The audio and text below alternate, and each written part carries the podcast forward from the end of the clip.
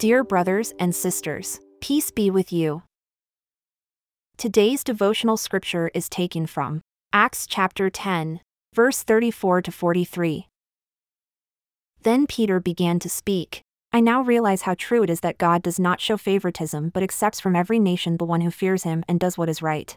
You know the message God sent to the people of Israel, announcing the good news of peace through Jesus Christ, who is Lord of all. You know what has happened throughout the province of Judea, beginning in Galilee after the baptism that John preached, how God anointed Jesus of Nazareth with the Holy Spirit and power, and how he went around doing good and healing all who were under the power of the devil, because God was with him. We are witnesses of everything he did in the country of the Jews and in Jerusalem. They killed him by hanging him on a cross, but God raised him from the dead on the third day and caused him to be seen. He was not seen by all the people, but by witnesses whom God had already chosen, by us who ate and drank with him after he rose from the dead.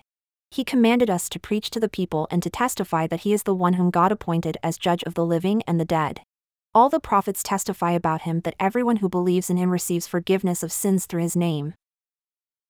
Jesus, we worship you as our risen Lord. Help us to listen to you and do what you ask.